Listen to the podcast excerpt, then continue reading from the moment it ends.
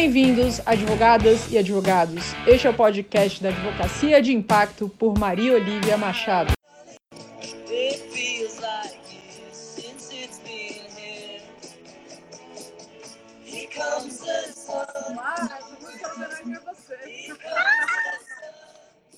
Amei! Arrasou! Eu sei que você se amarra nos Eu falei. Ganhou meu coração agora! Receber a convidada em alto estilo. Muito bom, muito bom! Nossa, show de bola! Enquanto isso, a gente vai esperando o pessoal entrar. Isso aí, vamos curtindo tudo. Do joia. Como é que estão as coisas aí em tempos de pandemia? Olha, já, já está fazendo parte da rotina, né? Então você tem que dar uma abstraída e fazer o que precisa ser feito. Eu tô, eu tô sentindo a mesma coisa, assim, é, acostumei, né? Eu, assim, eu costumo dizer para para clientes, né, para pessoas que, enfim, estão se sentindo mal, que tudo na vida é o que a gente bota foco. Se a gente bota foco no incômodo, o incômodo fica grande. Gigante. Se a gente bota foco naquilo que tem de bom, porque tudo tem um lado bom nessa vida, o pior que seja, a gente acaba se sentindo melhor. Se E sentindo Jung que falava, né? O que você, insi... o que você insiste, persiste, né?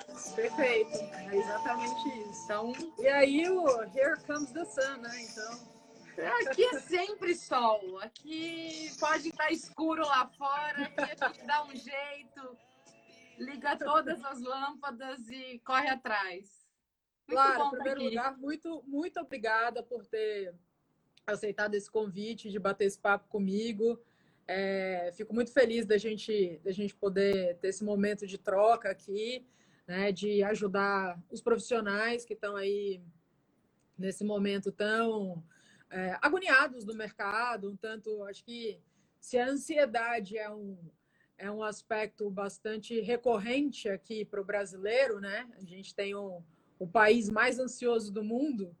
É, nesse momento, eu acho que isso tende a tomar uma tendência ainda maior, porque não existe, é, não existe qualquer certeza. Né? Enquanto, então, a certeza que você tem é do viver hoje. No dia de amanhã, você não tem certeza nenhuma. Só que essa, na verdade, é uma realidade do mundo hoje em dia, que a gente tem que ampliar o nosso mindset para isso. E quanto mais a gente aceita as coisas, melhor a gente se coloca numa, numa posição de poder trabalhá-las da melhor forma para a gente. Então, acredito que a ansiedade vem tomando conta ainda de uma maneira mais caótica nesse momento. E a gente está aqui para fazer esse trabalho de poder dar algumas dicas, dar alguns direcionamentos, tra trazer alguns ensinamentos e trocas que podem ser aproveitados de uma maneira muito efetiva e muito positiva para os advogados que estão aqui acompanhando a gente. Você também tem feito muitas lives, sempre incríveis, com muito conteúdo bacana, para ajudar nesse processo e entregar aquilo que a gente tem de melhor. Né, que é esse foco para esse mercado, é um propósito de ajudar o advogado, de fato, em todo esse cenário que ele vem passando e entregando conhecimento, né, essa educação que, de fato, é o que transforma a vida de qualquer pessoa hoje em dia. Então, obrigada. Obrigada eu. Eu estava ouvindo você falar, né, de o quanto que nós estamos ansiosos, né, Olivia? Então, é, pela insegurança, né? E aí eu me fico me questionando, mas será que não era para a gente estar exatamente sempre assim, olhando para o hoje, vivendo o agora, fazendo o melhor que a gente pode com o que a gente tem nesse momento, né? Claro que fazer planejamento tá no plano, tá na, faz parte da rotina, mas o, o, o nosso organismo ele reage muito mal à ansiedade, né? Porque você acaba nem vivendo lá na frente, que não chegou ainda, e você perde de fazer coisas no agora, né? Coisas que poderiam ser boas, né? Então, assim, talvez é, eu, eu tô achando que essa pandemia vem como uma grande pós-graduação aí para todos nós, Boa. ensinando várias coisas, né? Ensinando a falar, ok, vai adiantar eu enlouquecer? Não vai. Vai piorar. Vai adiantar eu ficar preocupado quando que vai acabar a pandemia? Não, porque ninguém sabe. Então, assim, é uma perda de tempo enorme eu tentar adivinhar quando. Ai, será que volta tal dia? Será? Não vai adiantar nada. Então, assim, poupe seus neurônios e coloca a energia naquilo que realmente você pode mudar, né? Você pode fazer. E o resto vai se achar, vai se encaixar. Eu acho que é bem por aí. Olha o Francisquinho aqui, tô vendo alguns amigos aqui entrando. É, tem várias, tem várias pessoas queridas aqui. Aliás, é, boa noite já, né? Depois das seis horas da tarde, boa noite para todo mundo. É, embora, bom, o sol já se pôs. É, então, é, agora o inverno está chegando. Antes, né? Ficava até umas sete horas da noite. Agora já acabou. A gente vai fazendo essa mudança. São Paulo vai escurecendo cada vez mais cedo. Depois é a coisa retoma, né? É, então, vamos, vamos conversar aí um pouco sobre isso. Acho que vale a pena né, a gente falar sobre toda essa questão estratégia, estratégica do que o advogado pode adotar nesse mercado. Diga-me por onde você quer começar e a gente vai. É, eu acho assim que é, essa é a minha live de número 23 e é o meu dia de quarentena de número 41. Acho que é isso. Então, assim, eu acho que eu, é, eu virei especialista em live e todas elas no começo a gente passou por algumas fases, que é legal a gente dar uma recapitulada, porque depois de 40 dias efetivos, né? Não é uma quarentena só que tem 10 dias ou uma semana, mas é uma quarentena que já está é, ultrapassando a barreira dos 40. É, eu percebo que a gente passou por algumas fases que vão ser muito importantes da gente compreender, até para que nós possamos fazer algo para frente, né?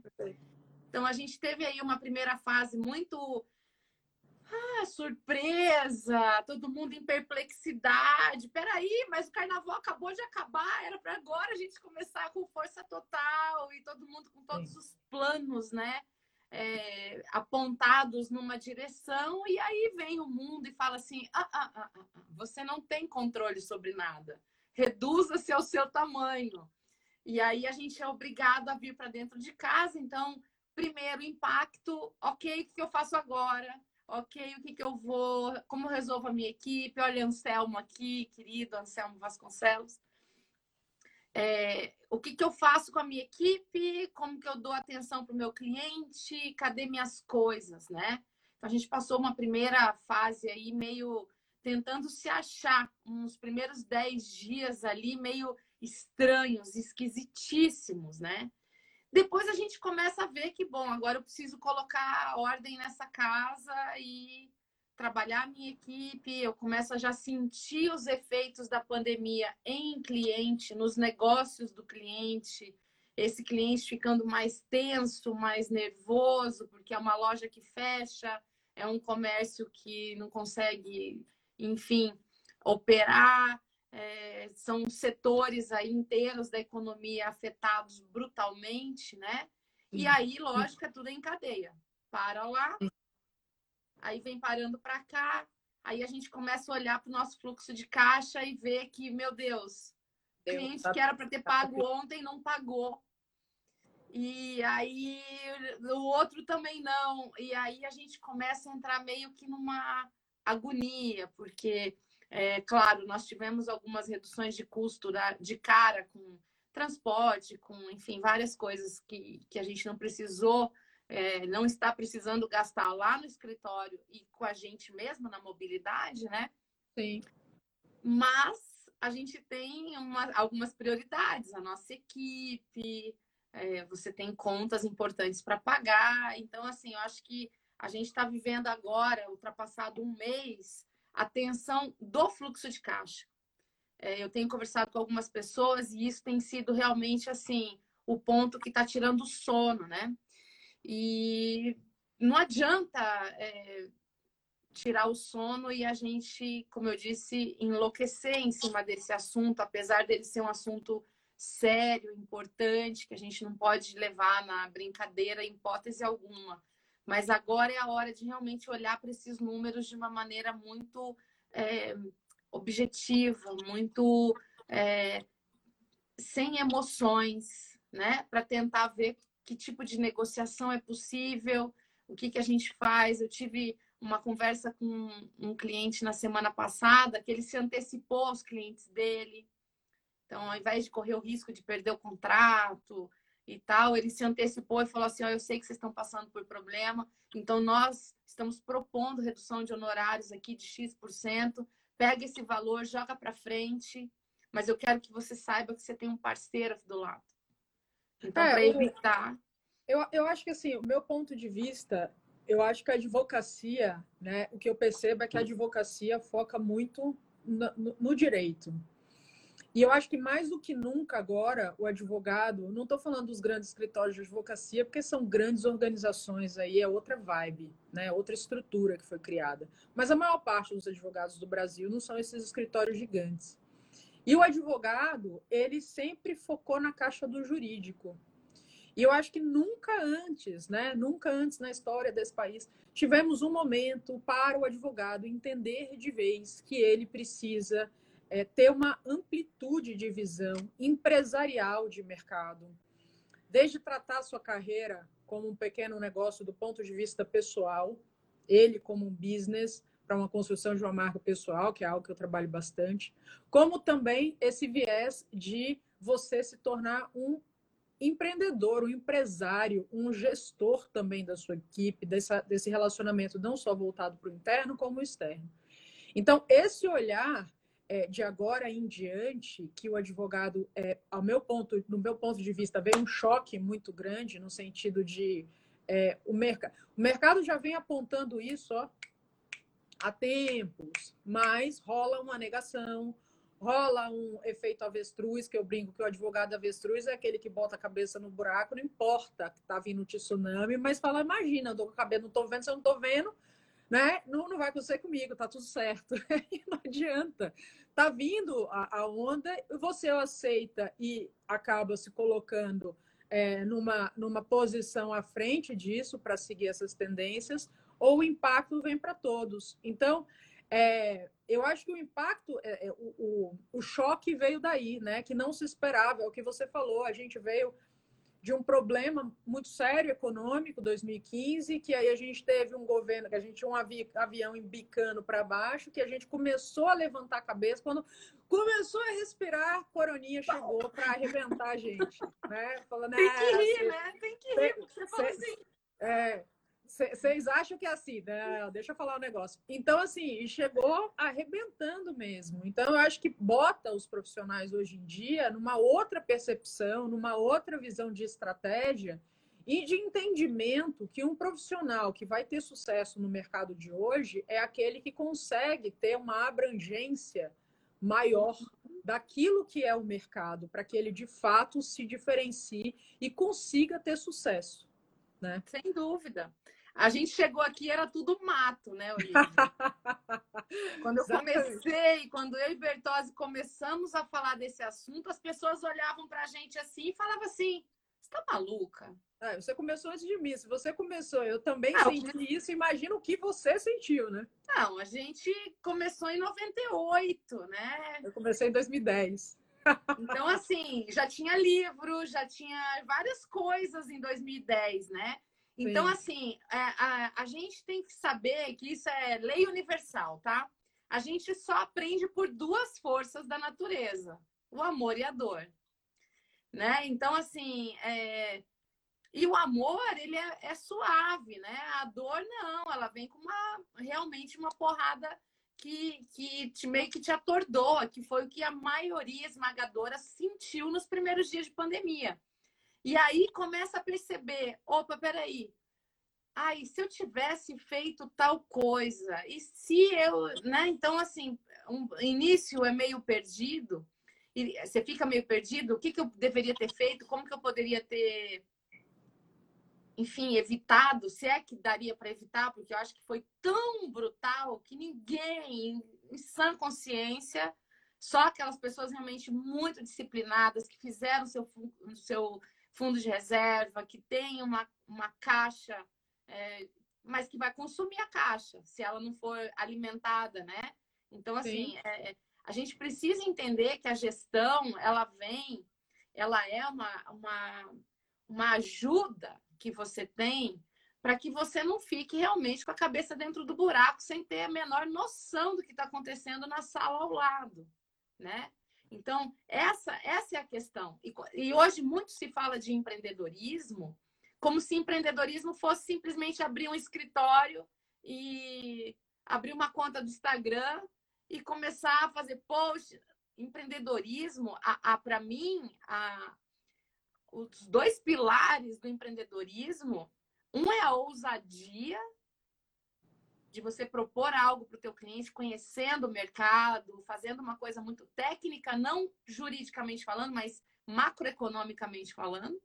E quando você precisa entender de risco. Sim. A maioria das pessoas acha que o risco não existe. Então ela vai levando de barrigada, ah, não vai acontecer comigo, ah, não, tudo bem, ah, não, imagina, a gente ganha um honorário maravilhoso daqui uns dias e paga tudo. Então, assim, você vai tocando num, numa percepção de você estar tá correndo muito risco, sim, quando você faz isso. Então, você, você é um empreendedor quase kamikaze quando você toca os negócios jurídicos dessa forma. Perfeito. Quando, na realidade, você tem que ter o risco, porque o risco faz parte do empreender, mas ele tem que ser calculado.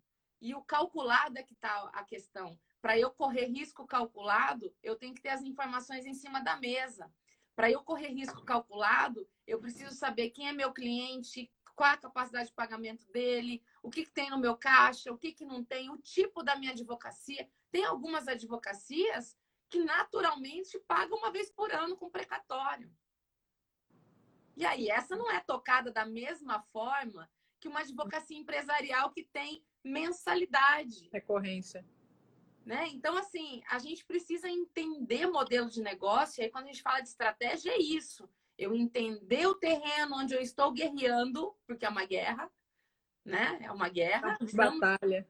Não adianta a gente querer ficar ser fofo, porque não. É uma guerra. Eu quero ter o cliente. Eu vou, eu vou lutar uma guerra boa. Eu escolho os tipos de arma, a forma como eu lido com o meu né? E, alô, é, Lara, você tá dando melhor. uma cortadinha.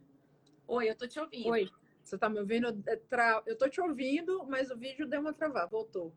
É, dentro disso que você está falando, eu acho que é, o mercado, antigamente, né, acho que em 1990, se você parar para pensar, era um mercado é, previsível, né, que os clientes não tinham um acesso, os clientes não conheciam muito do mercado, não tinham acesso a esse conhecimento uhum. e com uma concorrência definida.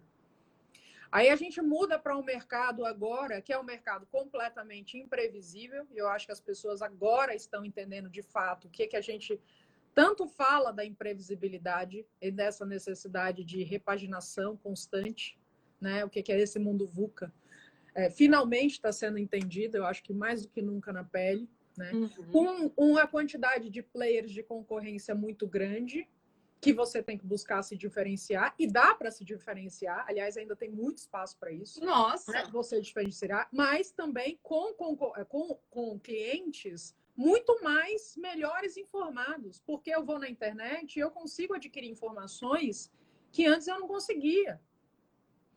Então, isso faz com que o profissional, de fato, ele precise ter uma visão diferenciada em relação a isso, com todo esse preparo que você está falando, com essa questão da ousadia, com prever esses riscos. Porque o prever o risco é o prever o risco desde você entender é, lógico, eu acho que assim, nem a previsão de Nostradamus traria o coronavírus. Eu, ou se tem lá. Não, os filmes já estavam já apontando. Tinha um monte de é, gente é, dizendo: isso é, pode acontecer, isso vai é, acontecer. Ó. Mas a gente, não, o ser humano é que nem meteoro, né? Qualquer, assim, qualquer momento um meteoro pode cair na Terra, mas nunca vai cair pra gente, né? Aliás, o único país que estuda para realmente tentar derrubar um, se uma, um dia a coisa acontecer é os Estados Unidos, que, né?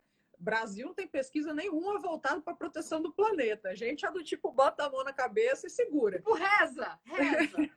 então, é, em relação a isso, é, é, de fato essa ousadia. E você entender que você tem que ter essa preparação mais do que nunca. Porque é, é só dessa forma que você vai conseguir levar daqui para frente esse mercado e é, conseguir ter uma estrutura mínima de é, de correr menos riscos, porque é o que você falou, dentro da pancada, dentro da dor, muitos estão em situações realmente bastante delicadas nesse momento, né? Você comentou, né? O cliente se edu educou mais. É, quando eu comecei, o código do consumidor tinha acabado de acontecer. Eu sou velha. e aí. é Nada. Logo ali. A gente, né? Mas assim, já estamos com uma estrada. Então, é, naquele momento, o cliente ele era muito tímido. Ai, Beto, eu também, super fã tua, nosso queridíssimo secretário-geral do Conselho Federal da OAB aqui presente. Oh, meu Deus, o Amazonas presente. Isso aí, querido, muito bom. Então, quando a gente começou, eu me lembro, a minha mãe com vergonha de trocar uma roupa, uma coisa com defeito, porque isso não estava na nossa cultura. Imagina você reclamar de um advogado que estava lá no seu terno, no seu gabinete. Era uma autoridade muito grande para o cliente, né? Ai, é a Liz, quem está aí? Quem está aí, doutora Revecchia? Vecchia Advocacia Eu... de Goiás. Eu concordo, Lara. Lara se mantém super bem, assim, né? O uso do, assim, das técnicas de alimentação e preservação da pele, do sono, tão Gente, ótimo. Eu tenho uma avó que é maravilhosa, depois, é minha foto. Depois, depois, então, depois assim, você passa as fórmulas. Eu vou passar. Então, assim, é, esse cliente, com o advento do Código do Consumidor, ele começou a entender que ele tinha direitos. Então, dois movimentos acontecem ao mesmo tempo o cliente entendendo que ele podia reclamar, que ele podia trocar, que ele podia escolher, e o mercado jurídico crescendo. Então, essas duas curvas vão fazendo assim. Então, é, quando a gente é, rompe a barreira do milênio e começa o crescimento avassalador do número de advogados no mercado, que lá atrás tinha o quê? Uns 600 mil no máximo ali, em torno do, do, dos anos 2000, e a gente quase, a gente dobrou, né, praticamente nesses últimos 20 anos. E você trouxe o elemento tecnologia na mão de todo e qualquer cidadão do país, que entra em qualquer tribunal e acessa tudo. Então, é óbvio que eu preciso de um advogado diferente para fazer frente a esse cliente e porque eu tenho que satisfazê-lo. Porque se eu não satisfizer, ele troca. Simples. Aí ele vira o táxi que nem o Magno está falando aqui. Né? Isso. Né? Mas ele vira isso. o táxi, eu falo muito isso, sobre essa questão de você agregar valor à sua advocacia. Você só consegue, de fato, agregar valor à advocacia quando você para. Esse é um grande problema do advogado. Ele oferece quando ele oferece alguma coisa, ele oferece aquilo que ele acha que o cliente quer, e não aquilo que o cliente quer de fato. Até porque ele não conhece o cliente a esse ponto. E outra, o advogado costuma ser muito um sujeito passivo da procura do cliente pelo problema, ao invés dele ficar pensando naquele cliente e conhecer o cliente, a ponto de levar verdadeiras estratégias diferenciais para o negócio dele. Por quê? Porque atende duas pessoas, um advogado atende duas pessoas, Deus e o mundo, né? Então não tem como você ter uma especialidade e levar esse diferencial. A partir do momento que você não. Porque quando você leva esse diferencial de conhecimento, você leva um, um diferencial de experiência. E quantas vezes se é dito que o mundo é feito de, de experiências? E cada vez mais, quanto mais você muda essa experiência, seja uma, uma, uma, experiência do atendimento que você dá, comunicação que você gera, o que você vai falar, com quem você vai falar, é, a maneira de você se portar, né? Porque se você é um advogado da turma da tecnologia, você chegar lá todo engravatado, terno, gravata e tal, vai falar assim: não, que advogado é esse? Por Ou então lado... vai lá pra, no meio da fazenda tratar do agronegócio do cliente, vai terno para ver. Isso, isso. Então, tudo isso faz parte dessa experiência que quando o advogado consegue levar isso, e a maior parte não sabe fazer, não sabe fazer, nem mesmo muitas vezes os grandes nem os grandes escritórios, não ninguém sabe fazer. Pronto, é melhor, vamos falar de uma maneira clara. Poucos sabem, poucos. Alguns poucos sabem, exatamente, poucos sabem. Então, o que, que acontece? É esse tipo de coisa que você tem que levar para o seu cliente para você não ser trocado.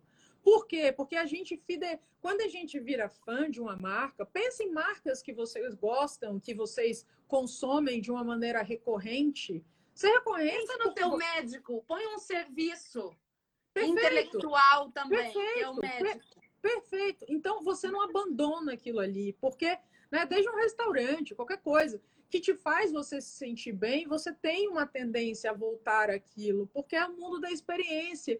E a advocacia está dentro disso também, precisa se preocupar com isso. E agora o mercado mostra o que mais do que nunca.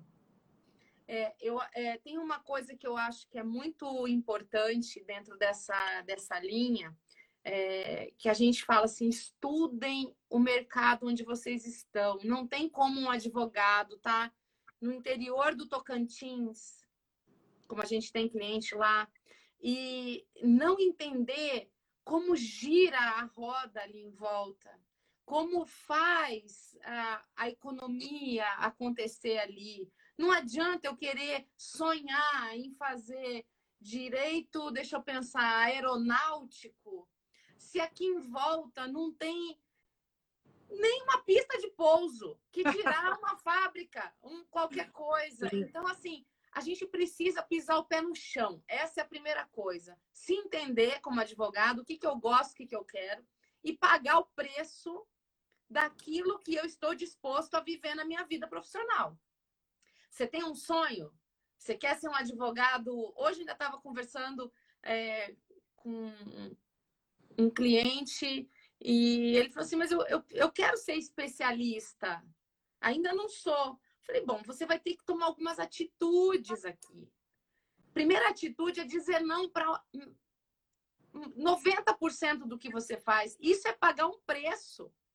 Porque eu preciso ser fiel a um foco para entender dele a ponto de falar a mesma língua do meu cliente. Não tem, é, Olivia, uma experiência melhor do que o cliente ouvir é, a empatia do tratamento, a empatia. Não estou falando só da empatia fofa, eu entendo você, não é disso que eu estou falando, mas é, é, de você entender números do negócio dele, é, modelos que acontecem no negócio dele, o jeito de.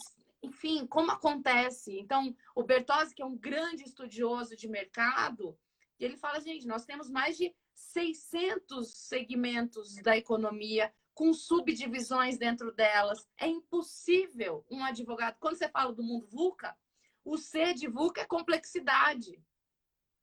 Não tem como o advogado atender essas duas pessoas, Deus e todo mundo, porque é impossível fazer tudo para todo mundo e ser bom, né? Exatamente. Então, assim, eu vou me frustrar sempre que eu quiser atender todo mundo, porque eu não vou ter os Paranauê, como dizem por aí, para falar com todo mundo. Sim, sim. E nem vai ser respeitado como tal, porque é aquela história, né?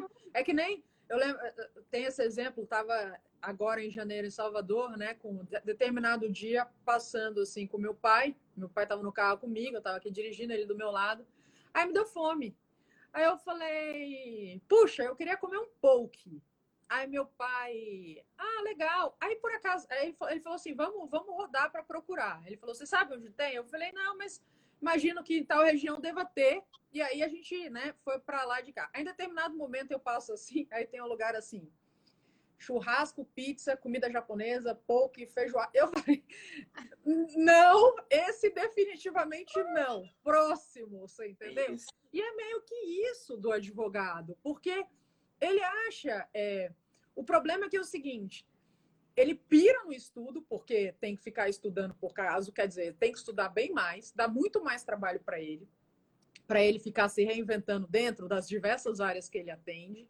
E por conta dele não conseguir levar soluções realmente profundas para aquele cliente, porque ele não conhece daquele negócio do cliente, eu estava falando isso no MBA que eu dei para eles. Eu falei, gente, vocês estudam mais, se ferram mais, não conseguem dar soluções profundas para os clientes de vocês e ganham menos. Tá de parabéns. Olha, é uma estratégia fantástica. Por quê? Quando a pessoa é especialista, você vai estudar. É, estudo vai ser uma recorrência, né? Numa questão de hoje para a vida inteira. Dá para sempre. Sorry. Quando você... É, porque vocês estão vendo aqui, muitos de vocês que estão aqui, a quantidade de temas que você precisa saber quando você é um advogado que você quer ter sucesso no mercado de hoje em dia.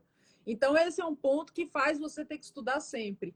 Agora, o problema é você ainda você ter que pegar todas essas matérias que você precisa entender dentro de um âmbito empreendedor que você precisa ter na sua advocacia. E, e, assim, muita gente ainda confunde que empreender é você ter o seu próprio negócio. Não é. Empreendedorismo é mindset. É como você conduz a sua carreira. Que isso pode ser ligado a você ter um business ou não. Pode ser realmente só dentro da condição da sua carreira. Então você tem que se especializar em todas as matérias para ser um profissional diferenciado e mais no mercado inteiro, porque você atende todo mundo. Quer dizer, é, é impossível. Missão, é, pega, pega, assim, pega um computador, aquele computador quântico que faz milhões de processamentos por segundo, ele não vai conseguir. Imagine você. Então, não, meu. Não. Agora, você quer ver? É, o Jaime falou: difícil ser especialista. Jaime, não é difícil, não é construir um especialista, nós já construímos vários. O difícil é você falar não. Esse é o mais difícil. Então, assim, por que, que a gente não tem tantos especialistas no Brasil? Porque é muito difícil falar não. A advocacia, ela é tida, e, e eu concordo com isso, como uma das profissões mais rentáveis que nós temos à disposição. Mas é óbvio que ela é rentável desde que eu compreenda alguns elementos dessa, dessa grande, é, desse grande. Eu não gosto de chamar de business, esse, nem de negócio, dessa profissão. Eu não quero ser. Esse, é, não é isso, aí entendeu? Porque assim, a gente não pode perder o grande objetivo da nossa existência como advogados. Nós precisamos entender, primeiro, quem é o meu cliente, Segundo, o que, que eu consigo fazer por ele em termos de soluções? E isso eu só vou conseguir se eu conhecer o negócio dele, se eu conhecê-lo né, mais profundamente. Agora a gente está entrando numa era, eu acho que a década de 20, que é essa que a gente está entrando, ela vai ser a era do consultivo. O contencioso, ele já ele está ele tá num esgotamento. É, apesar de a pandemia vai triplicar as ocorrências de contencioso. Eu não tenho dúvida disso. Muita gente vai ficar inadimplente, muita gente vai, a gente vai precisar muito de contencioso ainda. Mas, logicamente, eu tenho um tribunal, eu tenho um CNJ, eu tenho um, toda um, uma justiça que já está é, sabendo que se entrar mais coisa ali, eles não vão dar conta, porque o que já está lá, 100 milhões de processos, não se dá conta assim, né? E acaba você não distribuindo justiça direito. Então, nós, por um lado, teremos um aumento no contencioso pós-pandemia, nós temos é, um judiciário já pensando em como equacionar isso de uma maneira mais agilizada, né? Ah, vamos ter é, então as repetitivas, enfim, você vai ter várias situações ali para lidar. E você tem na sua mão uma coisa que o advogado sabe fazer pouco, que é o consultivo. Eu não estou falando de consultivo é, passivo. O cliente me ligou para me perguntar algo e eu respondo. Isso é, é, ser passivo, né? É a mesma coisa que a gente faz quando a gente está esperando a publicação. Então, eu preciso entender o negócio dele. Sim, a rentabilidade é outra coisa, né, Gisela? Aí tem outra coisa, tem um outro contexto aí. Mas assim, trabalho não vai faltar. A gente vai ter que ajustar preço, mas trabalho não vai faltar. Porque os problemas vão acontecer em grande volume, né? Depois, isso é uma outra questão. Mas o que eu estou querendo dizer, em termos de, ok, o que eu faço durante a pandemia para tentar antecipar uma. A girão aqui. Beijo, querida. É, a Samanta antecipar... também mandou um beijo aqui, falou com a é, gente. A Samanta também está aí. Mora é... no meu coração. Sim, com certeza. Então, como é que a gente faz para antecipar algo para eu poder colocar na mão do meu cliente e dizer, olha, eu estou te entregando uma coisa aqui de alto valor agregado. Como é que eu crio isso sem ser o processo? Só uma, é só há um jeito, através do consultivo. E aí, como nós todos, um, nós, esse 1 milhão e 200 mil, é, foram treinados para o contencioso, que já vem com uma receita de bolo pronta, que o Código de Processo Civil é um livro de receitas. Né? Eliane, que gosta de culinária, é. Coloca tal coisa, mais coisa, tal coisa, tal coisa, dá tal coisa. Se acontecer tal coisa, você pega, desliga o forno e vai para outro lugar, sabe? Então, o contencioso, ele já vem todo preparado para nós e nós passamos parte da nossa vida é, nos dedicando a isso, a estudar isso e viver isso. Quando o consultivo cai no nosso colo, a gente não tem não tem a lógica de montar um produto de consultivo para o cliente. Que produto? Com fase A, B, C, D e E. eu tenho que saber o que eu começo, tenho que mostrar para ele, olha, eu vou começar fazendo isso, depois eu faço aquilo, depois aquilo outro, depois aquilo, e eu vou te entregar isto de resultado. E isso vai ser importante porque no teu negócio aí, cliente, tem essa situação que a gente vai poder resolver de uma outra maneira. Você vai poder reduzir teu custo, você vai poder dar uma segurança maior aqui a colar. Então, eu acho que agora nós precisamos olhar para o nosso negócio, parar de teorizar. Isso é uma coisa assim, chega. Chega de usar a desculpa de que a gente não teve esse tipo de assunto na faculdade. Chega. Ali atrás tem um monte de bibliografia para vocês caçarem aí, procurarem e lerem. Precisa contratar consultoria, não. Só estudar. Uma... Mas é, mas você sabe Só dar uma lidinha. Estava né? vendo um dia desses que se as pessoas, as pessoas pagam para não ler, assim, um livro, às vezes, que te dá todo o manual de A a Z, custa 30 reais um livro. Mas você paga 1.500, 2.000, 5.000, após 40 para não ler. É, pra, mas assim. Você, porque eu nem... você quer ter aquela paciência de parar para ler, para estudar, para aplicar. Tudo bem, é uma opção. Agora, que existe muito material para você fazer isso, existe. É, a gente não pode dar desculpa. E assim, mesmo que, vamos dizer, a, a, pessoa ainda não caiu a ficha, ainda tem que. Eu acredito muito que cada, cada coisa tem seu tempo, né? Como a gente falou, a pandemia ela está sendo uma grande dor. Para alguns vai ser uma dor efetiva, que vai trazer reflexão de verdade. Para outros, eu acho que volta e a gente volta como estava, porque o mundo é assim. Eu não tenho a menor pretensão de ah. salvar todo mundo, né? E nem criticar, cada um faz o que quiser, pelo amor de Deus. Mas a gente tem que entender que, ok, eu quero ter sucesso, eu quero ser um advogado respeitado, eu quero ser uma advogada que não precisa de cota para estar tá numa mesa de reunião, que vai estar tá lá por puro mérito, por pura competência, por pura, sabe, sabedoria, sabedoria no que falar, no como falar, no como se expressar, na, em ter noções de negociação, noções de, de várias coisas, né? Então, eu quero ser isso, tá? As coisas não caem do céu. A gente precisa entender que nós vamos precisar tomar algumas decisões sérias em relação, ok, estou aqui em casa, é, sem sair, com um tempo precioso que vale ouro, ouro, ouro em pó, gente, ouro em pó. É, e eu tô fazendo o que com isso? Não vão me dizer que vocês estão no Netflix à tarde, segunda a sexta, que eu dou em vocês. BBB. Nem sei o que é isso. Pelo amor de Deus. Então, é isso, entendeu? Então, quando a gente vê aí o que, que diferencia um profissional de ponta para um profissional que vai reclamar, reclamar, ou não vai fazer, ou vai jogar desculpa na faculdade que não me deu isso, ai, mimimi para lá, mimimi para cá, você está perdendo tempo, assim, sabe? Com todo amor no coração. É, não perca esse tempo precioso, porque são tantas coisas incríveis que você pode. Estou falando isso de, como a verdade de quem já assistiu isso acontecer uma, mais de uma centena de vezes. Profissionais que estavam perdidos, sem ter rota, definida e de repente coloca na rota, assume Voa. o compromisso com aquele caminho e decola, e decola e vai bem. Vai ter perrengue? Óbvio, gente. A vida é para ser perrengue. Se não for, não precisamos vai ficar ver. chato. Isso não vai ficar chato.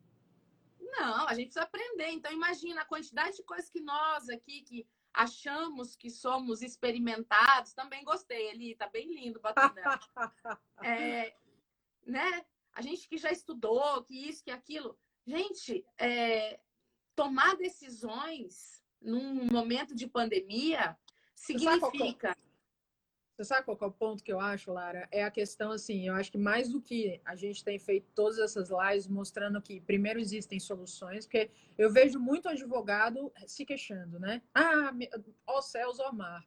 É uma opção vocês queixar. Isso é uma coisa que eu trabalho muito com os meus clientes. Primeiro, eles saberem o seguinte: você não quer, você não tá afim, Mas não se enrola, não se zoa. Nossa, eu falo que a gente não precisa de inimigos. A nossa capacidade de se autoferrar é tão grande que a gente nem precisa deles. Relaxa. Quem tiver aí querendo ferrar o coleguinha, não, não se preocupe, não. Ele já faz isso. Foca em você, porque não precisa, né?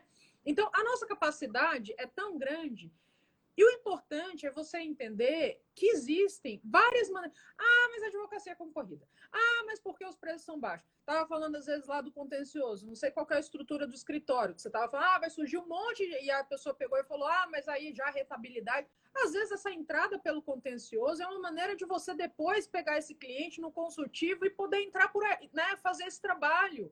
Porque é muito mais caro, de 5 a 7 vezes mais caro você captar um novo cliente do que você fazer uma recorrência dentro daquele que já é seu. Se você presta um bom trabalho. Um momento um... aqui, nosso tesoureiro, Mor, do Conselho Federal aqui. Essa live tá chique. Obrigada, Noronha, pela presença. Muito bom, muito bom. Então, é o, eu acho assim, o maior propósito, e, e é da onde tudo começa, é você saber que existem várias possibilidades várias maneiras de você transformar. E você tem um business, tem um negócio que te traz retorno e te traz um retorno dentro da plenitude que você quer. E tudo bem se você não quiser. É isso que eu trago muitas vezes. Quando uma pessoa começa a trabalhar comigo, é... não existe certo nem errado. Eu conto um passeio de barco que eu fui fazer uma vez, porque o conceito de sucesso é dentro da, da cabeça de cada um. Então, eu fui ano passado, né, em julho, eu fui para Búzios, aquela região dos lagos ali no Rio. Aí eu tava certo dia, frio pra caramba, família toda do Nordeste, baiana, imagina, meu sangue, água quente. Deus me livre, não entrava naquela água mais nunca, mas tava linda a visão ali. E eu olhando, e assim, dentro, dentro do barco, vendo a paisagem e tal. Aí vem um senhorzinho remando, para do meu lado do barco, aí fala assim: Bom dia com a senhora, tudo bem? Eu falei: Oi, tudo bem. Aí ele, bonito aqui, né? Eu falei: Lindo, demais. Aí ele falou assim: E eles, é, você sabia que estão vendendo terrenos aqui? Aí eu falei: Não. Aí eu falei: Por causa da crise? Aí ele falou: É, eu acho que é, mas o meu eu não vendo, não. Aí, e assim, ele, eu, ele falou assim, aí eu falei, o que, que você tem aí no seu barco? Aí ele pegou assim, não, aqui eu, eu vendo salgadinhos, né? E tem tudo. Tem água, refrigerante, cerveja, uísque. Aí eu falei, uísque? 10 horas da manhã. Eu falei, maravilha, é, tem gente que compra. Eu falei, que ótimo. Aí ele falou assim, mas eu não trabalho muito, não.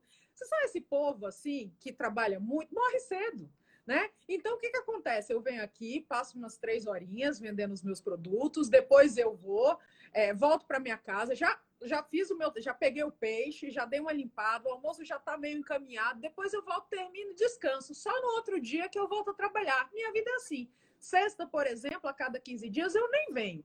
Aí eu já vou direto para a cidade, recarrego meu barco e tal. Aí eu falei, cara, esse cara não vai morrer nunca. Vai, 200 anos ele vai estar tá vivendo. E o conceito de sucesso dele é esse, e tá tudo certo. Nenhum então, problema. O que é importante entender é o seu conceito de sucesso para você e também, se você está infeliz, entenda que existem mil possibilidades. E é importante você começar a se focar em tudo isso, que existem maneiras de construir para que você tenha muito mais retorno na advocacia. Oportunidade tem, espaço de mercado tem, é, como, maneiras de fazer isso, como tem como ser feito. Então, assim, se você está em algum momento que você não está feliz com a sua com a maneira que você está conduzindo o seu negócio, é responsabilidade sua e isso é possível de mudança. É, uma coisa, vocês estão me ouvindo bem? Que deu uma parada aqui, eu não sei se eu fiquei deu. congelada ou não. Congelei. Você congelou, mas a sua voz está sempre tranquila. Ok. Então, assim, é, a gente precisa entender que não é uma corrida de 100 metros. E, e a gente tem que entender também que nem sempre o que o outro tem de sucesso é o ideal para mim, ou eu vou conseguir fazer. Então, assim, se o outro estudou, se o outro fez todo, né, se dedicou, enfim, se jogou no, no foco dele e ele está tendo mérito, é, eu que não fiz da missa a metade, achar que eu desejo as coisas do outro, isso é muito complicado. Então, assim, antes de qualquer coisa, invistam. É, o Jaime perguntou por onde começar. Investe em autoconhecimento. Isso vai ser a primeira coisa que vai te livrar de um problema, porque muitas vezes a gente quer fazer planejamento de sucesso com base no escritório do lado. Só que ele é ele e eu sou eu, né? E, e, a gente tem que entender muito bem qual é a nossa condição. Quando a gente estuda precificação de, de, de honorários, não é a hora, não é o quanto eu quero. Eu tenho que saber se o meu serviço é de baixo, médio, alto ou altíssimo valor agregado. Porque do outro lado tem um cliente que tem uma quantidade X de dinheiro no, dentro do bolso dele, que ele só vai colocar em cima da mesa se ele for convencido que aquela é a melhor opção. Então, se ele não se convence, e isso que é a maravilha do livre mercado. Quando a gente deixa na mão do outro o julgamento da meritocracia. Então, aí eu tenho que me desdobrar para ser muito bom no que eu faço, ser um cara cortês na hora do tratamento, ser muito ético, porque não tem vida, não tem vida longa para quem não é, né? Então a gente precisa entender todo esse contexto e saber que uma vez eu cheguei num escritório e tinha um cara que tinha terminado o doutorado dele, estava todo se achando, não sei o quê. E ele estava há nove meses naquele escritório trabalhando como advogado associado ganhando lá seus 9 mil reais por mês, era interior, não era, era caro para interior. E ele lá, todo engomadinho, gel no cabelo, abotoadura, todo. E aí ele chegou e falou assim: não, porque eu faço 40 mil de prospecção por mês. Ah, que bom, ah, que ótimo, maravilha. A gente precisa disso, né? E aí nós começamos a olhar, a área dele estava dando prejuízo já uns cinco meses. E aí eu propus para o sócio, eu quase fui linchada. Gente, eu sou a campeã de quase ser linchada. Mas vamos lá. Não tem problema não, pode linchar. É, eu falei assim, vamos reduzir o fixo dele, porque ele é um cara com condições de fazer variável. Sim. Ele vai prospectar, ele tem um doutorado, ele se, ele se mantém, ele não é um júnior que está no começo ainda. Nossa Senhora! A casa caiu lá, Maison tombé. Panela. Uai, você não falou para mim que você falou para mim que você fazia 40 mil por mês em novos contratos. Você vai ganhar até mais. Qual é a dúvida? Então, assim, a gente precisa assumir melhor as nossas posições, porque com certeza ele não era isso tudo. Sim. Porque a gente não é um doutorado. A gente não é o nosso mestrado. A gente não é a gravata ou o terninho que a gente usa. Tem muita coisa em volta disso que eu preciso ser consistente. Então não adianta eu ser bom um dia e no outro dia eu sou mais ou menos e aí no outro eu tento dar uma eu tenho que ter consistência para ter longo prazo. E a única coisa que dá consistência é caráter ética, todo esse invólucro que tem aí em volta do caráter, estudo diário, estudo de mercado, tá muito sabendo o que, que teu cliente pensa, pergunte para ele. Dá para ajeitar, dá para melhorar, eu quero estar tá mais perto de você. Então não adianta você atender 10 milhões de clientes mais ou menos, você vai perder todos e vai ficar sempre frustrado. E aprender gestão, porque não é incomum, Olivia, a gente enxuga gelo dentro do escritório. Tudo que eu ganho, eu gasto. Tudo que eu ganho, eu gasto. Tudo que eu ganho, eu gasto, não sobra. Eu contrato mal, eu contrato coisa que eu não uso. A Eli tá aí para não me deixar mentir. Quantos sistemas caríssimos comprados, mal a pessoa mal coloca o nome do cliente, não usa aquilo, fica tudo subutilizado. Na verdade, muitas vezes contrata porque o coleguinha contratou, está funcionando para o coleguinha e acha que para o modelo do negócio do coleguinha funciona. Tomou e dinheiro. E, e, outra, e, e, outra coisa que eu falo dentro do que você está dizendo, dessa coisa do cliente, do porquê que o cliente te contrata, que o advogado precisa entender que as relações na vida precisam ser de win-win. Então, eu contrato alguém, eu pago por algo, desde que eu acredite que aquilo realmente vai me trazer um retorno para que eu ganhe. Ou seja, você sai da, Você sai do leilão de honorários quando você mostra que essa relação de win-win, ela tá ali. Porque, veja bem, quando eu vou te contratar, eu tô infeliz, já começa, geralmente é um problema, né? Eu tô preocupado, tô infeliz, tô chateado, por aí vai. Aí eu ainda vou botar a mão no meu bolso, muitas vezes, me sentindo injustiçado para pagar por algo, para pagar por algo, para tentar fazer aquela justiça. Então, assim, eu já estou perdendo do, em escala exponencial, digital, do mundo de hoje, assim, né? Escala exponencial. O advogado, ele tem que trazer essa, essa mostrar para o cliente, de fato, essa transformação com todos esses predicados que você colocou, né, na sua fala, para que, o, que o cliente entenda ali que é uma relação de ganha-ganha. Ou seja, eu vou pagar, mas eu vou receber. Então, não, tô, não, é uma relação de ganha-perde, porque se o advogado ele não consegue mostrar isso no mercado para os clientes dele, de fato ele entra no leilão de honorários. Veja bem, se eu vou perder mesmo, já que é uma relação de ganha-perde, eu vou botar 5 mil reais. Não, vou botar 4. Não, esse daqui é 3. Não, esse é 2. Esse é... Ah, tudo igual, eu boto um commodity. Eu pago mil. Entendeu? Então, se ele consegue mostrar todos essa, é, esses predicados que você está trazendo, você está me ouvindo bem? Deu, um, uhum. deu uma cortada. Se ele consegue mostrar todas essas questões, todos esses predicados, então, de, de ética, de transparência, de não prometer, né, num contencioso resultados, porque o advogado não pode fazer isso, é conversar com seu cliente a respeito disso, é, estabelecer uma comunicação, como que vai ser... Ser muito técnico, ele tem Exato. que ser muito técnico. Como, como vai ser o, o, processo do trabalho também, porque isso traz uma segurança maior para o cliente, dentro daquilo que o advogado sabe que ele realmente pode fazer. Tudo isso faz com que o cliente saia de lá com uma sensação de confiança e de credibilidade que, assim, pode ser estabelecida nesse contato é, é, naquele momento ou muito antes já quando você já cria uma marca pessoal nas suas redes, quando você trabalha para isso, ou quando, obviamente, quando você já prestou o serviço para uma outra pessoa e essa pessoa te indicou, então você né, já está referenciado. Então, o advogado ele precisa ter na cabeça que para ele ser diferenciado no mercado, ele precisa pensar em relações de ganha-ganha.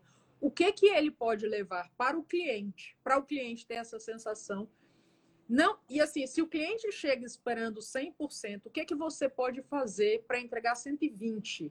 O over-delivering, para o cliente sair dali como seu fã. Né? Eu costumo dizer para os meus clientes, falei isso daqui na live passada, que eu viro para eles e eu pergunto assim: teu cliente está te pagando quanto? 5 mil? Beleza. Se ele te pagasse 10 mil por isso, o que, que a mais você faria? Pronto, então faça pelo 5. É, uma coisa que eu acho que é muito interessante nisso que você está falando é, a coisa do mostrar, né? É, a gente tem que mostrar, sim, é como eu falei, a gente precisa de consistência de longo prazo. Eu não consigo. E Leandro, um beijo, querido, saudade de você. Faz tempo que eu não te vejo. Tá aqui, queridão. Então, assim, eu preciso mostrar sim, mas antes de mais nada, eu preciso ser. A gente, ó, o Edson aqui. Oh, Invadir aquela live, né, Edson? Oh, meu Deus, que a pessoa fala, tá louco. Agora é sua vez. Foi, foi, foi Manda chumbo, prega chumbo. Então, assim, você precisa ser. Então, vamos, vamos adicionar um elemento de um complicador nessa equação. Vamos dizer até. Achei que você conhecia a Eliane. Vou apresentar vocês. A gente pode formar um casal. Ah, é, né? Se parecem um pouco.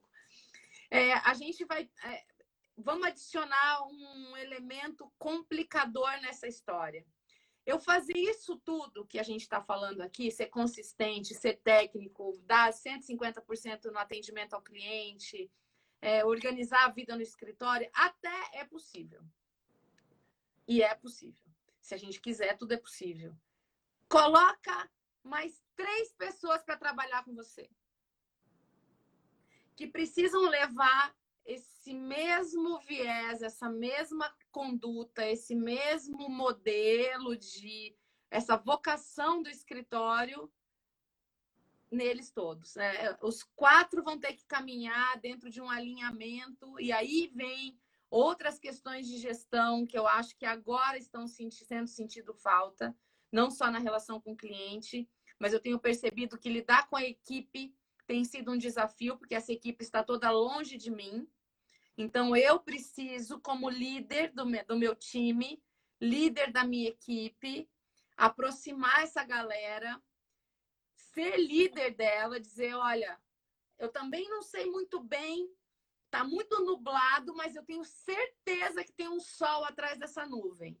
Então, pode ficar tranquilo, não vamos ficar com medo, não vamos surtar, vamos nos organizar. Eu preciso de um líder que puxa essa equipe e faz a equipe trabalhar para esse cliente, para esses clientes, levando essa mensagem, levando esse modus operandi para que a gente consiga construir um escritório, que é bem diferente de construir uma carreira, né? Então, esse tem sido alguns pontos que eu vejo hoje de mutação, é, saber cuidar do dinheiro, entender a lógica, não é saber cuidar do dinheiro pelo dinheiro, não é isso mas saber a lógica de construção de honorários, de despesas no escritório, saber dizer não para si mesmo, de compras que quer fazer, de aquisições, só porque o coleguinha comprou lá, você vai e compra igual para você ficar igual.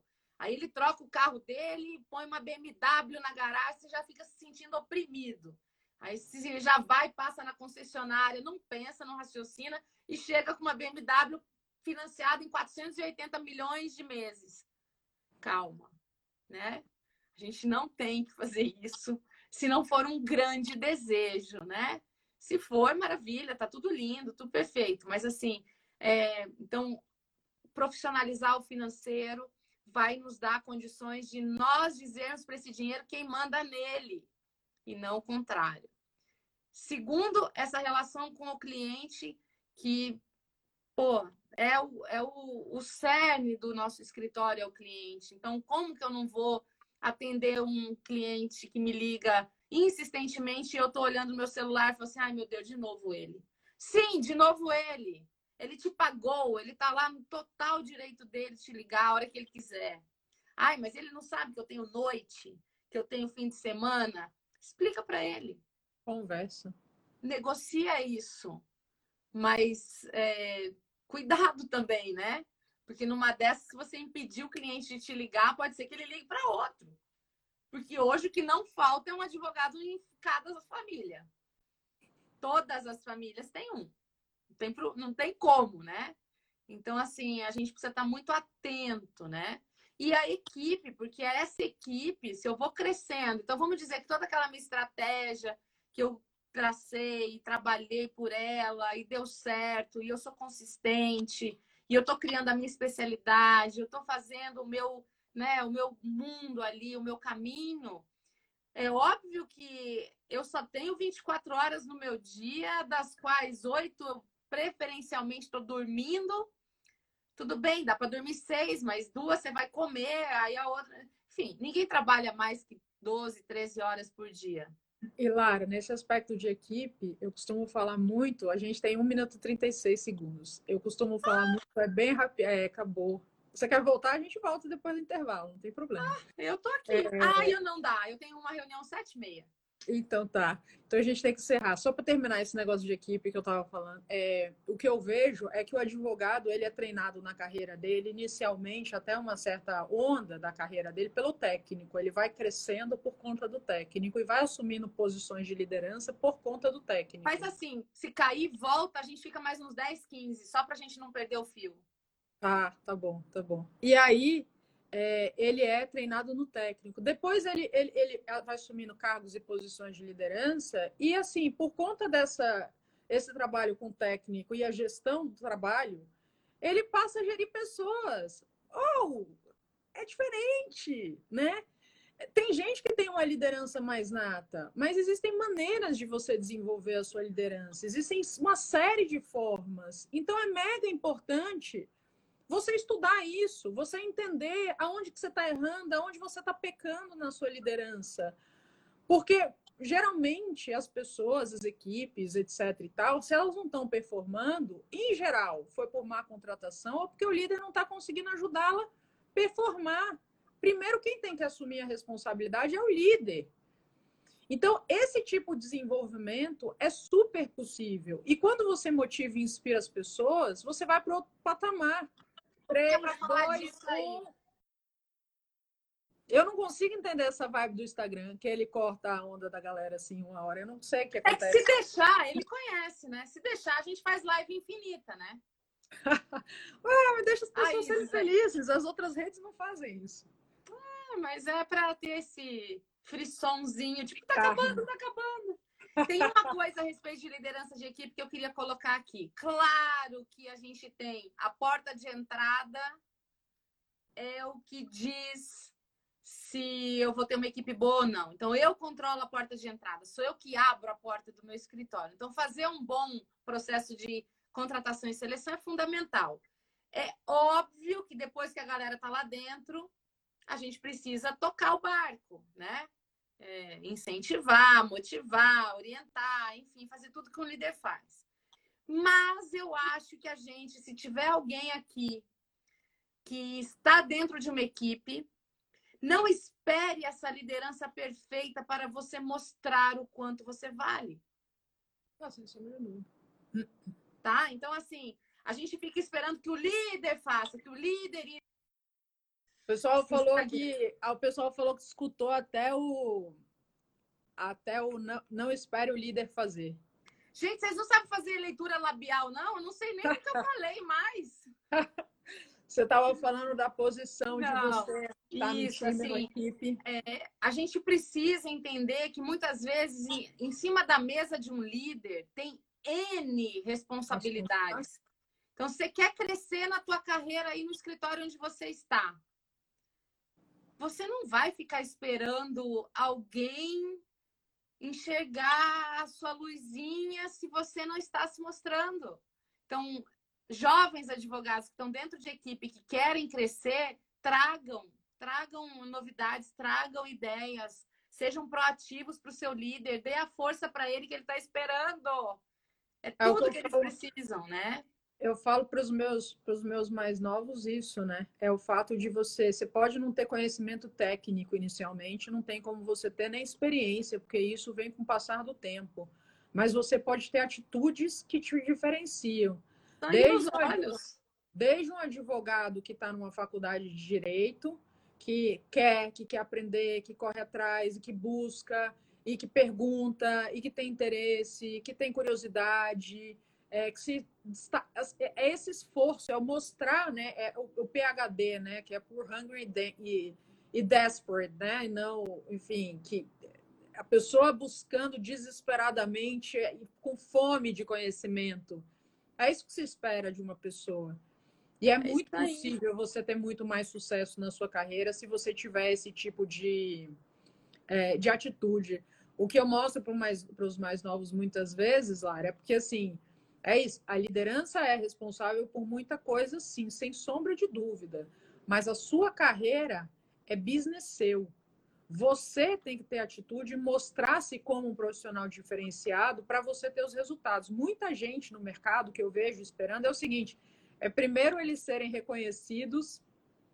Me dá minha BMW, aí eu vou pensar, ver se eu vou estudar. Mostrarem as suas forças, exatamente. Eu falo, em que mundo isso funciona? Você passou uma vida inteira assim, ó. Primeira série, tem que performar isso para passar para a segunda série, papapá. Chega na faculdade de direito, você tem que performar isso depois tirar o AB para poder advogar. Então, aí entra no mercado de trabalho, acha que tem que ter reconhecimento ou já entrar às vezes, né? Agora, dominando o negócio, essa sendo pandemia, sócio.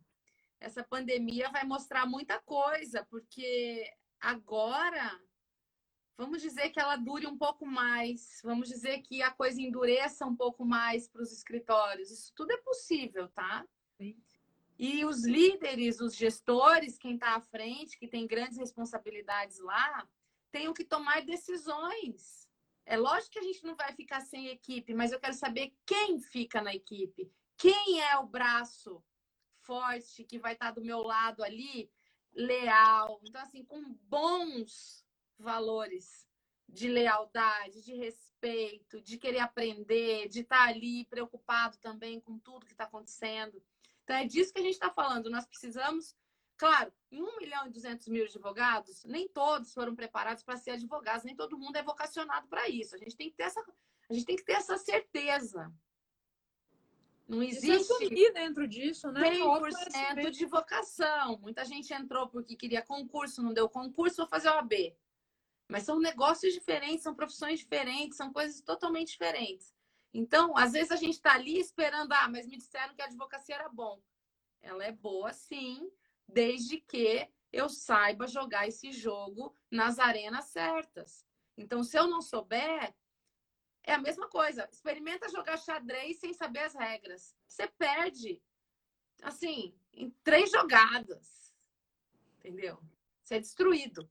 Então, a gente precisa aprender regras do jogo, a gente precisa aprender o que mais que eu preciso ter na minha bagagem para ser um profissional que tem condições de se manter com as duas pernas, com os dois pés no chão, forte. Então, pode bater vento? Pode. Vai bater vento? Vai.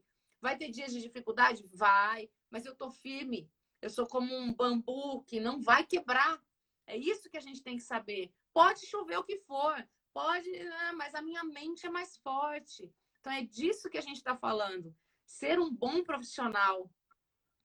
É, não precisa ser excepcional, não. A gente não está falando de gente genial, gente que, que desceu uma luz e Deus falou. Não, não é disso. A gente está falando do bom profissional, esforçado, tá? que se dispõe a aprender um dia mais coisas do que sabia ontem. E é disso que a gente está falando. Para essas pessoas, o céu é o limite. Mas tem acho que ter. Acho que, acho que é inquietude, né? E, e eu acho que, assim, dentro do seu tempo, para a gente, né? Tu prepara o seu horário.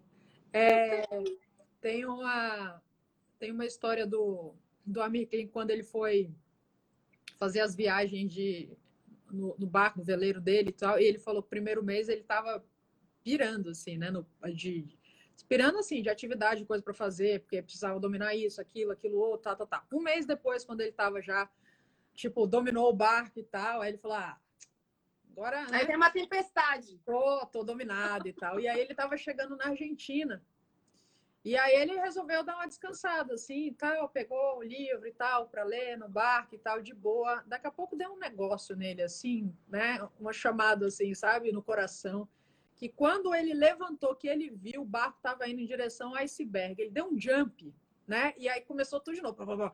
E aí ele falou, e, é, e ele narra, né, no livro assim, que é nesses momentos de dificuldade, de fato, que você aprende mais. E dentro do mercado de hoje, é, é, é, assim, chegou em mar calmo, vai vir um iceberg, vai vir uma tempestade, vai vir. Então, é, é, ter em mente que realmente o mundo funciona dessa maneira hoje em dia. E Todos por isso que a, dias. por isso Todos que a, por isso que a conexão também é muito importante. Você trouxe isso, né, Lara? A pessoa veio para o direito para fazer concurso. Se você for vocacionado para concurso, rapaz, estude, continua, vai nessa vibe Entendeu? Da mesma forma, se você for vocacionado para advocacia, vai. Porque, assim, veja bem, trabalhar dá trabalho, estudar para concurso, qualquer coisa, vai ser difícil. Uhum. Então, assim, e como o mundo de hoje exige essa performance o tempo inteiro de você estar tá ali estudando, você indo para trás, você se dedicando e tal e tal, porque senão é, é a história do universo. O universo está em constante expansão ou contração. Se, se o seu business ou a sua carreira não estiver expandindo, ela não está parada, ela está contraindo, retraindo, encolhendo. Então, se você gosta daquilo que você faz, dificilmente a sua carreira vai encolher. Eu, por exemplo, sou apaixonada pelo que eu faço. Para eu não trabalhar um dia, eu tenho quase que me algemar para não fazer nada, absolutamente eu nada. Eu nem me algemo. Eu falo, eu sou, eu mando aqui na casa, eu, que mando em tudo. Eu, vai trabalhar domingo, garota. Eu tenho, eu tenho quase que eu falo assim, não vai fazer outra coisa, tá tudo bem. Aí eu, né? Aí eu me convenço e tal e vou. Mas é, é, é, que quando você tem essa relação com aquilo que você gosta, é o contrário. Você tem que né, se, se monitorar para você não trabalhar. Já quando você não gosta, é toda segundou, sextou, segundou, sextou. E o mundo de hoje que exige essa, esse movimento constante isso é tão é um castigo tão grande que você se impõe na sua vida que dificilmente você vai ter sucesso. Veja bem, você está numa vida de castigo, você está numa vida de pesar e você dificilmente vai colher realmente um sucesso dentro disso, porque você não consegue entregar o seu melhor. Você sabe de uma coisa? Uma vez eu li num, uma frase de um coach australiano que ele falou assim: se você quer ter um grande negócio, seja uma grande pessoa um humano bom, né? Então, assim, quando a gente não gosta de alguma coisa que a gente faz, é, naturalmente a gente vai ter uma válvula de escape desse não gosto. É, eu vou, eu não vou legal, eu fico mais irritável, eu fico mais chateado.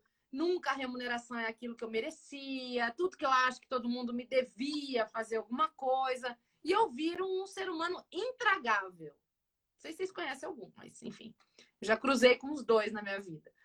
Então, assim, a gente precisa entender que é, quando você fala, o, o, Saul tem um livro que chama O Direito à Felicidade, né? O Saul Tourinho, que é um advogado magnífico, constitucionalista em Brasília. Ele tem a tese de doutorado dele foi sobre o direito à felicidade. Então, assim, a gente só é feliz quando a gente consegue é, sorrir para as coisas difíceis que a gente tem que fazer naturalmente. E aí eu emendo com uma frase do Nietzsche que eu uso muito: quem tem por que viver suporta qualquer como.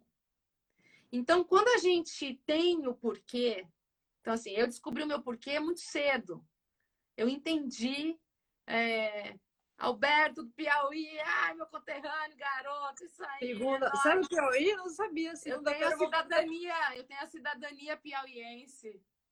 Segunda-feira que vem eu vou fazer uma live com ele. Ah, pode fazer, que a galera de lá é ponta firme. Opa, já tive lá, já tive com ele, conheço. Então, então assim, a gente precisa entender que nós precisamos. Quem... Quando a gente entende qual é a razão da nossa vida, então, quando você descobre que você é um advogado que ama previdenciário, porque dentro de você tem uma, um senso de justiça muito grande com aqueles velhinhos que são destratados, e isso te move. Não vai ter um dia na vida que você vai estar trabalhando. Essa que é a real. E o dinheiro é consequência, né? É só, eu já estou cheia de frases aqui. O Kotler, sim, Saúl é piauiense. Ah, meu filho, é só tem gente boa lá no Piauí, não tem essa, não. Meu avô é piauiense, né? Então, assim, é, o Kotler fala assim que lucro é subproduto das coisas bem feitas.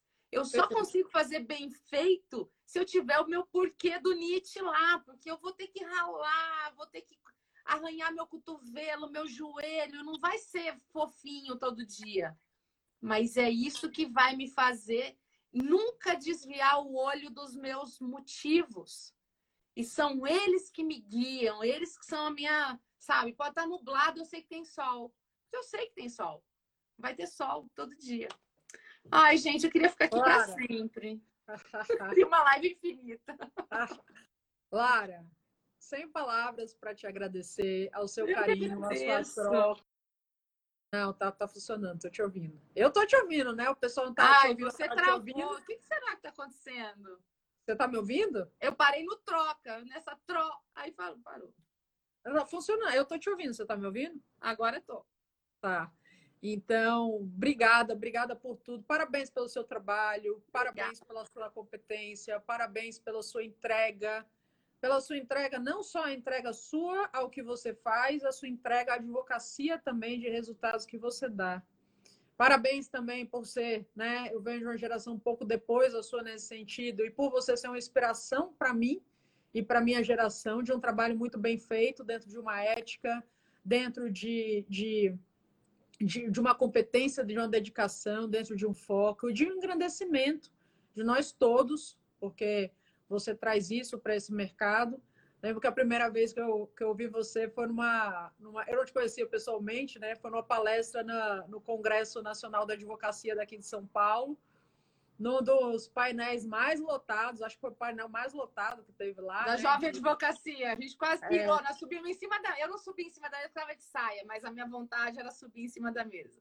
E, e foi assim, foi espetacular e tudo. Foi quando eu conheci o seu trabalho e realmente assim excepcional.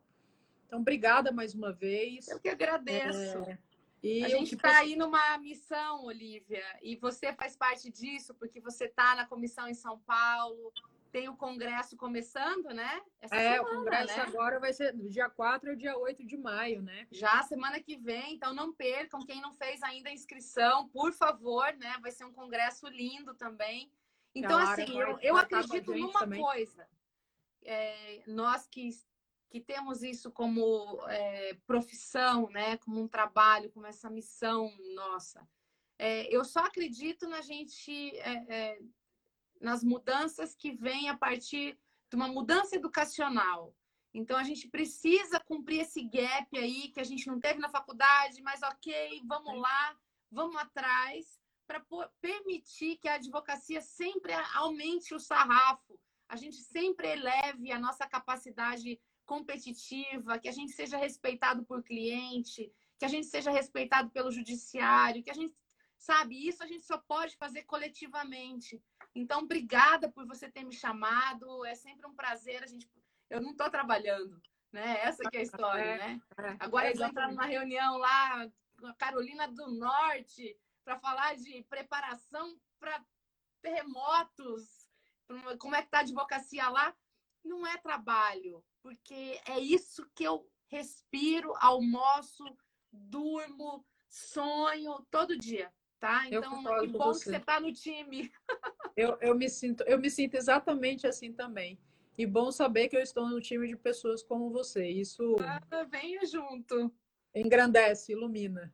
Que Ó, bom, que bom. Um beijo, beijo para você, gente. Um beijo para todo mundo gente, que está um beijo. Olha o Dalmar aqui, tanta gente. Peraí, quem mais que eu não vi?